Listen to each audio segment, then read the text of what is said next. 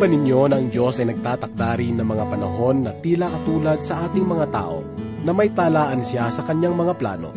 Ipinapahayag nitong unang kabanata ng mga ngaral mula sa unang talata hanggang ikawalo na bawat bagay ay may kapanahunan at panahon sa bawat bagay sa silong ng langit.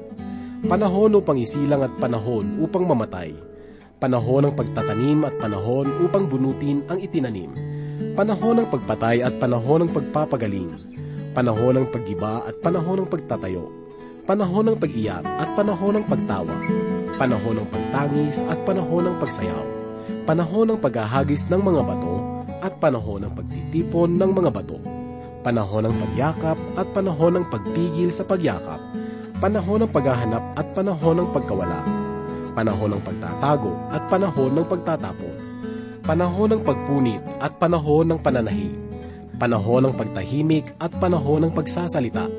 Panahon upang magmahal at panahon upang masuklam. Panahon ng digmaan at panahon ng kapayapaan. Ang ating pag-aaral ngayon ay magtuturo sa atin tungkol sa kapangyarihan ng Diyos at ang lahat ng ating pagpapagod ay walang kabuluhan, sapagkat sinabi niyang, Nang magkagayoy nakita ko na ang lahat ng pagpapagod at lahat ng kakayahan sa paggawa ay nagmumula sa pagkaingit ng tao sa kanyang kapwa. Ito man ay walang kabuluhan at pakikipaghabulan sa hangin. Ating pakinggan ang kanyang mga salita na magmumula sa ikatlong kabanata ng mga ngaral unang talata hanggang ikaapat na kabanata, talatang ikasyam. Ito ay hatid sa atin ni Pastor Rufino de la Peret, dito lamang po sa ating programang Ang Paglalakbay.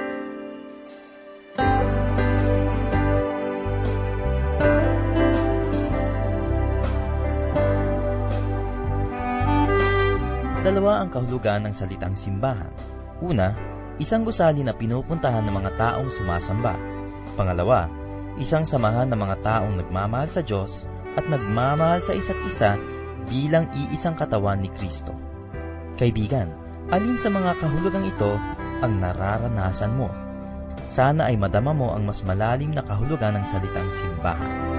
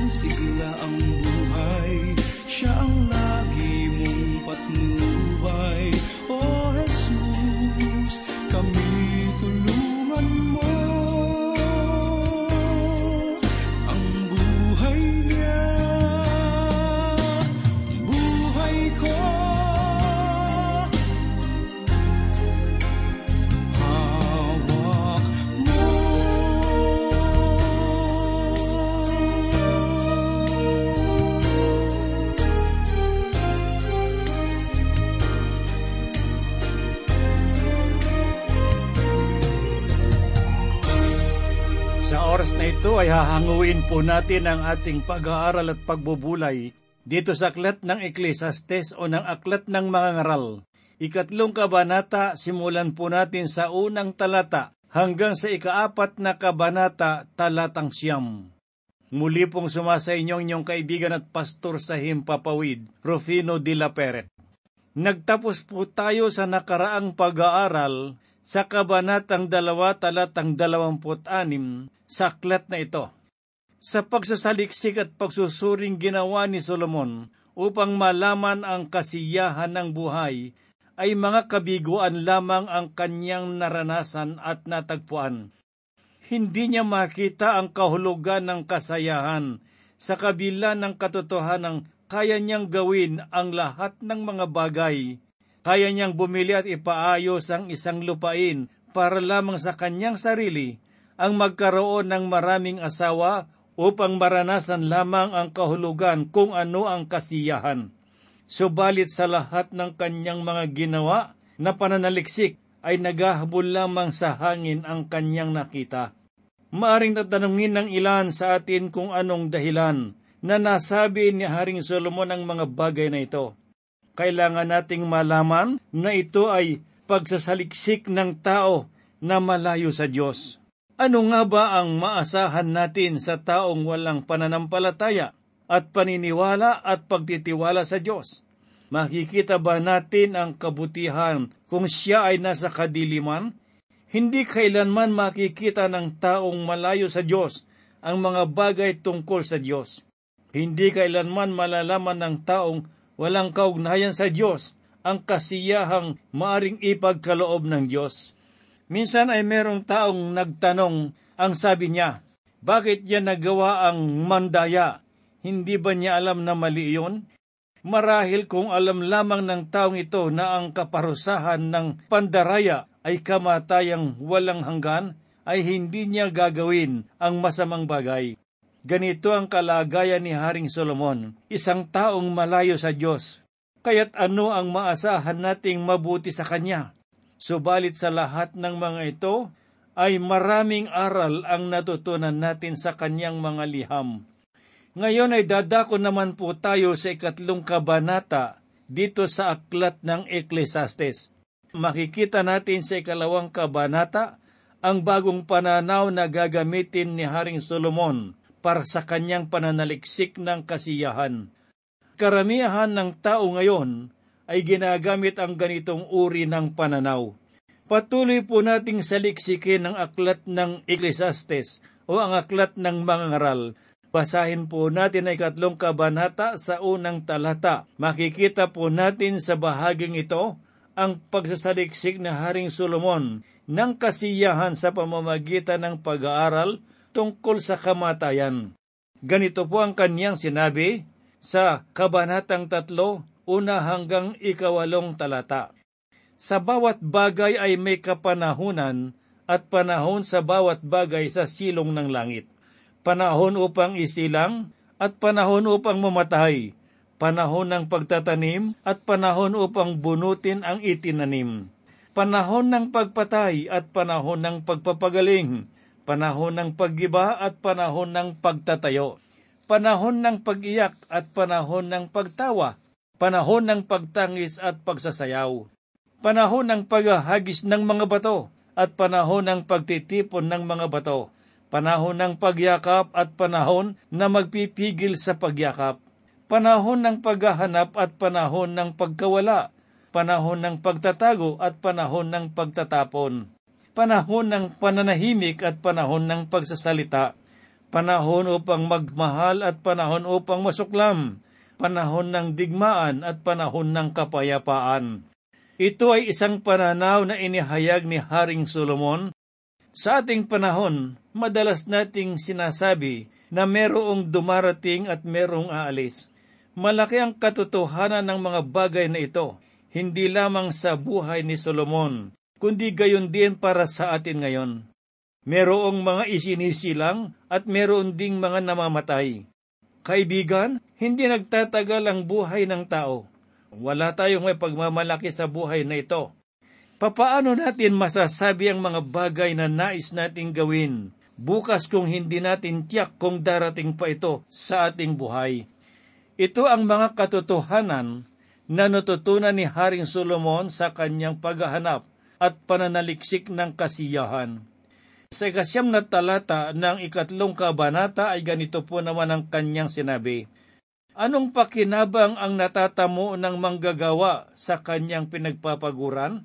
Para saan ang lahat ng ating mga ipinaglalaban at pinagpapaguran sa buhay na ito? Kaya naman, maraming tao ngayon ang gumagawa sa takbo at pamamaraan ng mundong ito.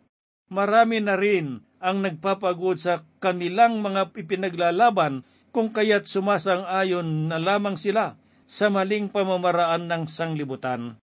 Sa daigdig na ito ay pera na halos ang nagpapatakbo ng lahat ng bagay at kapansin-pansin na ang mga taong labis na nagmamahal sa salapi ay walang kasiyahan sa kanilang buhay at mahirap pa silang pakisamahan. Hindi lamang ito totoo sa mga taong walang pananampalataya sa Panginoon, kundi nangyayari din ito sa mga tao at mga pinuno sa loob at labas ng simbahan. Sa ikatlong kabanata talatang sampo, sa aklat ng Ecclesiastes, ay ganito po naman ang sinabi ni Haring Solomon. Aking nakita ang gawain na ibinigay ng Diyos sa mga anak ng mga tao upang pagkaabalahanan. Marahil ay nagmasid si Solomon sa mga ginagawa ng tao sa kanyang kapaligiran. At marahil ay nakikita niya ang kanilang hirap. At marahil ay nakita niya ang kabutihan na kanyang tinatamasa sapagkat hindi niya naranasan ang kanilang hirap. Sa ikalabing isang talatay ganito po naman ang sinasabi. Ginawa niya ang bawat bagay na maganda sa kapanahonan niyon. Inilagay rin niya ang walang hanggan sa isipan ng tao. Gayon may hindi niya nalalaman ang ginawa ng Diyos mula sa pasimula hanggang sa wakas. Niloob ng Diyos na ilagay ang walang hanggan sa isipan ng tao upang malaman niya na walang kasiyahang matatagpuan sa sanglibutan ito. Marami ngayon ang nagnanais na makuha ang lahat ng mga bagay na narito sa loob ng sanglibutan. Para bang sinasabi nilang ang buhay ay parang isang prutas na maari mong pigain ang lahat ng katas nito. Ginawa na ito ni Solomon, subalit wala siyang kasiyahang nakita. Sa ikalabing dalawang talatay ganito po ang kanyang sinabi, Nalalaman ko na walang mas mabuti sa kanila, kundi ang magsaya at masyahan habang sila'y nabubuhay. Merong mga tao ngayon ang naniniwala na ang kailangang gawin ay ang gumawa ng kabutihan. Kaibigang nakikinig, hindi tayo kailanman maliligtas ng ating mabubuting gawa. Meron pang mas higit na mabuti kaysa paggawa ng kabutihan at ito ay ang kabutihang ipinagkaloob sa atin ng Diyos. Ang kailangan lamang nating gawin ay tanggapin ang kanyang pagmamahal sa pamamagitan ng pananampalataya upang sa Kanya ay makasumpong tayo ng tunay na kagalakan at kasiyahan. Sa ikalabing tatlong talata ng ikatlong kabanata ay ganito po ang sinasabi, At kaloob ng Diyos sa tao na ang bawat isa ay kumain, uminom at masiyahan sa lahat ng kanyang pinagpaguran. Marami rin ngayon ang hindi naniniwala na masama ang pag-inom ng alak. Sangayon kay Haring Solomon na sa pagkakataong ito'y malayo ang kanyang kalagayan at kaugnayan sa Diyos, ay mainam ang uminom. Kung nasa Diyos ang isang tao, hindi niya sasabihin ang mga bagay na ito. Kung kayo ay na kay Kristo, hindi natin gagawin ang mga gawaing makasisira sa malinis na nilikha ng Diyos, sapagkat ang ating katawan ay templo ng banal na Espiritu. Sa talatang labing apat ay ganito po naman ang sinabi niya, Nalalaman ko na anumang ginawa ng Diyos ay mananatili magpakailanman. Walang bagay na maidadagdag doon o anumang bagay na maalis. Gayon ang ginawa ng Diyos upang ang tao ay matakot sa harapan niya. Sinasabi ng mga taong ganito ang paniniwala na unahin ang mga salita ng Diyos. Gayon pa man ay sinasabi rin nila na kung hindi kalooban ng Diyos na ako ay maligtas, hindi ako maliligtas. Walang puwang ang biyaya at awa ng Diyos sa ganitong mga tao. Para sa kanila ay hindi pinakikinggan ng Diyos ang kanilang mga panalangin.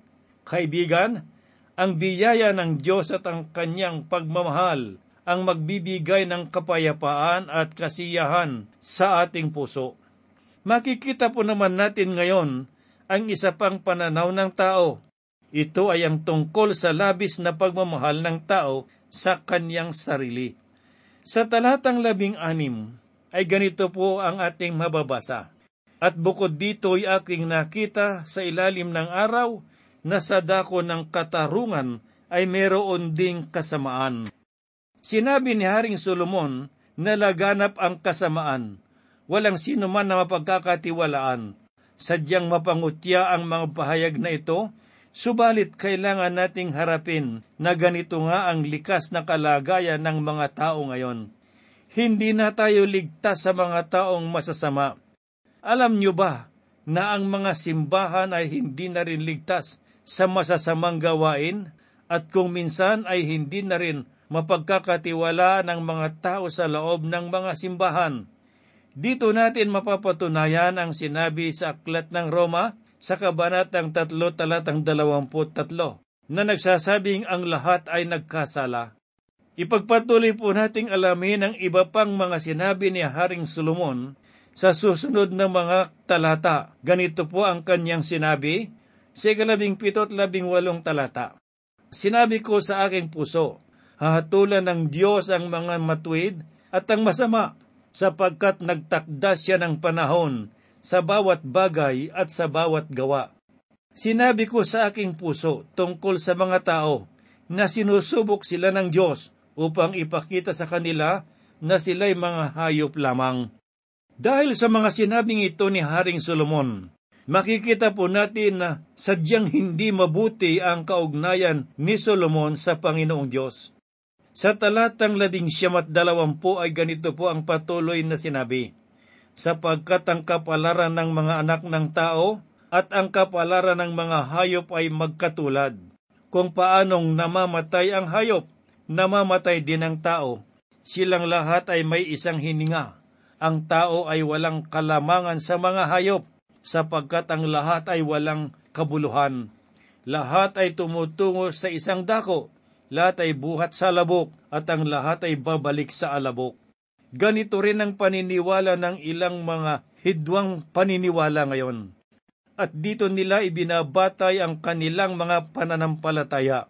Subalit kailangan nating alalahanin na ito ay pananaw ng isang taong malayo sa Diyos at tumitingin lamang sa kanyang pansariling kabutihan. Ang nabubuhay na para sa sarili lamang niya at sa makasariling kaligayahan ay dahilan kung bakit nakagagawa ang isang tao ng kabutihan ngunit para sa kanyang sarili lamang.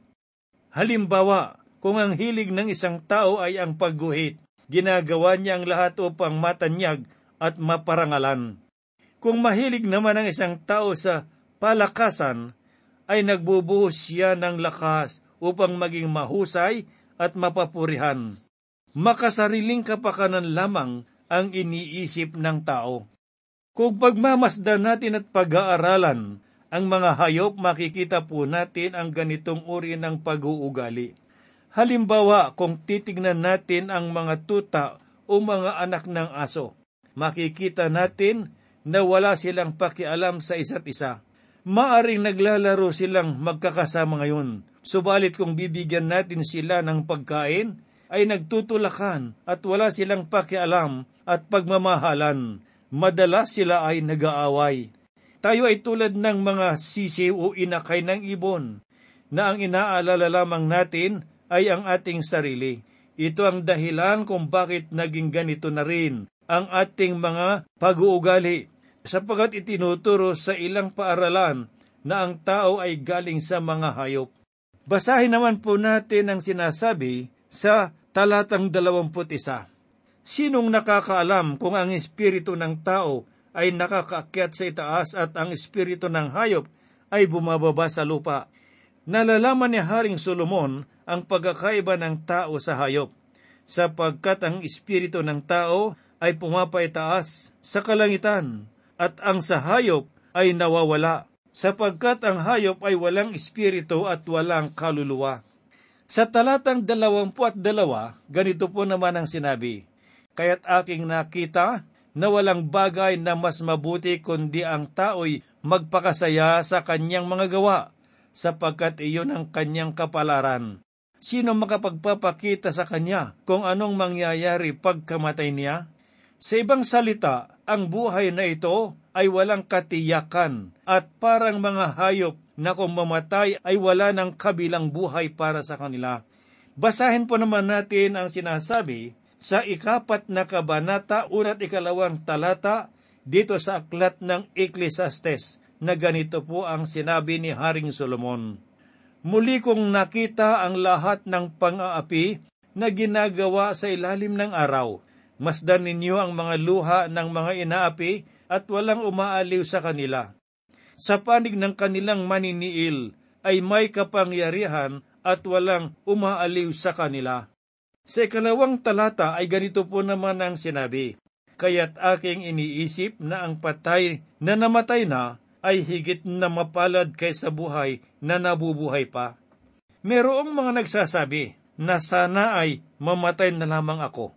Kung minsan ay nasasabi ito ng iba, dala marahil sa hirap ng buhay ngayon. Subalit kung iniisip natin na matatakasan natin ang hirap sa pamamagitan ng kamatayan, nagkakamali po tayo. Ang tanging pamamaraan upang makamit natin ang tunay na kasiyahan ay ang pagtanggap sa ating Panginoon bilang tagapagligtas at ating Diyos. Nagpatuloy po si Solomon ng pagsasabi ng kanyang mga paranaw sa buhay sa ikatlo hanggang ikalimang talata. Ngunit mabuti kaysa kanila ang hindi pa ipinanganganak na hindi pa nakakakita ng masasamang gawa na nagawa sa ilalim ng araw. Talatang apat, nang magkagayon nakita ko na lahat ng pagpapagod at lahat ng kakayahan sa paggawa ay nagmumula sa pagkaingit ng tao sa kanyang kapwa. Ito man ay walang kabuluhan at pakikipaghabulan sa hangin. Ang talatang limay ganito po naman ang sinasabi, Inihahalukip-kip ng hangal ang kanyang mga kamay at kinakain ang kanyang sariling laman. Sa talatang anim hanggang siyam ay ganito po naman ang ating mababasa. Mas mabuti pa ang isang dakot na katahimikan kaysa dalawang dakot na puno ng pagpapagod at pakikipaghabulan lamang sa hangin. Talatang pito, muli kong nakita ang walang kabuluhan sa ilalim ng araw ito ang uri ng pananaw na kahit saan ka tumingin ay palaging kamalian at kasamaan na lamang ang nakikita. Ito na marahil ang pinakamasamang pananaw.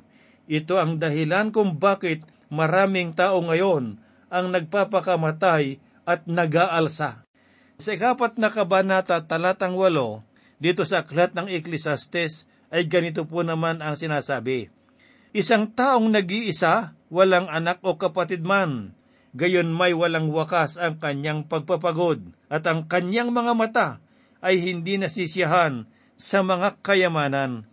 Kaya't hindi niya tinatanong para kanino ang pagpapagod at pinagkakaitan ko ang aking sarili ng kasiyahan, ito man ay walang kabuluhan at malungkot na bagay. Kaibigang nakikinig, Marahil ay nagugulat tayo sa mga pananaw na ito na nagmula kay Haring Solomon, ang taong tinagurian na pinakamarunong at pinakamayamang hari sa kasaysayan. Subalit kailangan nating tandaan na si Solomon ng panahon yun ay malayo sa Diyos, kung kaya't ang tanging nakikita niya ay ang mga bagay na negatibo lamang. Hindi tayo dapat na magulat o magtaka sapagkat karamihan sa atin ay ganito ang mga pananaw. Kaibigan, kailangan natin ang kapayapaan at ang kaligtasan na ipagkakaloob sa atin ng Panginoon kung tayo lamang ay mananalig at mananampalataya sa Kanya. Tanggapin mo lamang siya at bibigyan Kanya ng katahimikan, kapayapaan at kasiyahan at masasabi mo ang lahat ay merong kabuluhan sa ibabaw ng lupa.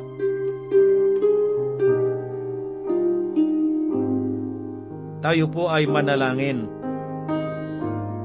Ngayon po ay muli kaming lumalapit at dumudulog sa iyo sapagkat ang mga salita mo na tinuran ni Haring Solomon, ang taong pinagkalooban mo ng karunungan, ay nagsabi na pagkatapos ng maraming panahon na kanyang pananaliksik at pag-aaral, ang lahat ng bagay sa ibabaw ng lupa, walang kabuluhan ang lahat ng bagay. Subalit, Panginoong Diyos, ang sinumang nasa sa iyo ay merong kahalagahan at kabuluhan ng buhay. Panginoon, sa oras na ito, kami po ay iyong pagpalain at ibuhos mo, Panginoong Diyos, sa amin ang mayaman mong pagpapala sa mga kapatid at mga kaibigang nawawalan ng pag-asa sa buhay na ito dahil sa karanasan na mahirap ang kalagayan ngayon.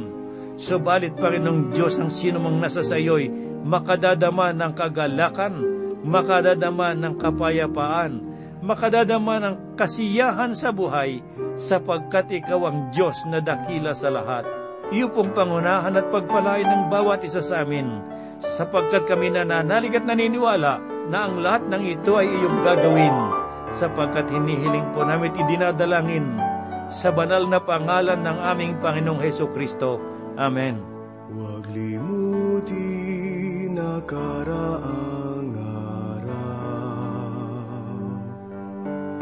Sariwain kahit balik tanaw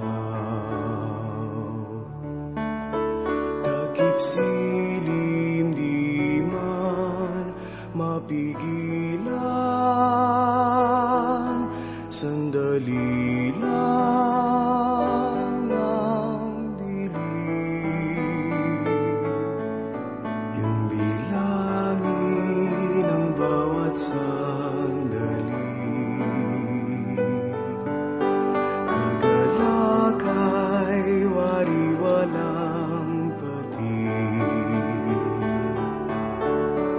Magkasama tayo sa pagsapit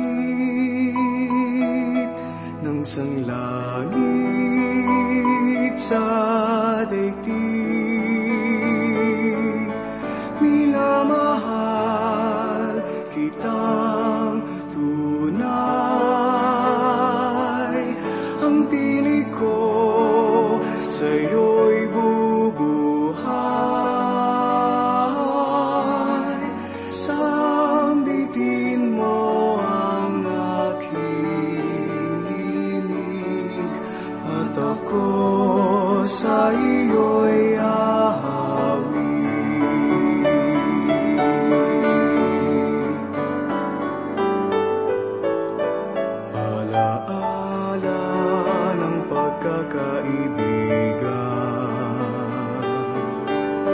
Sa puso itago tinatag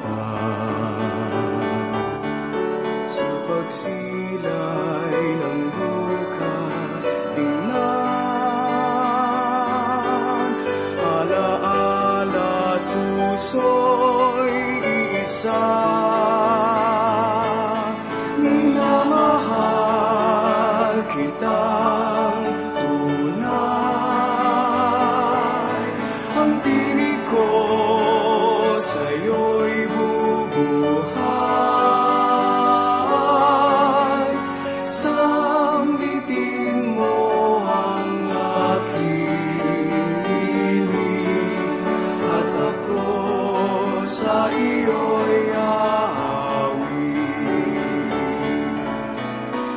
Rama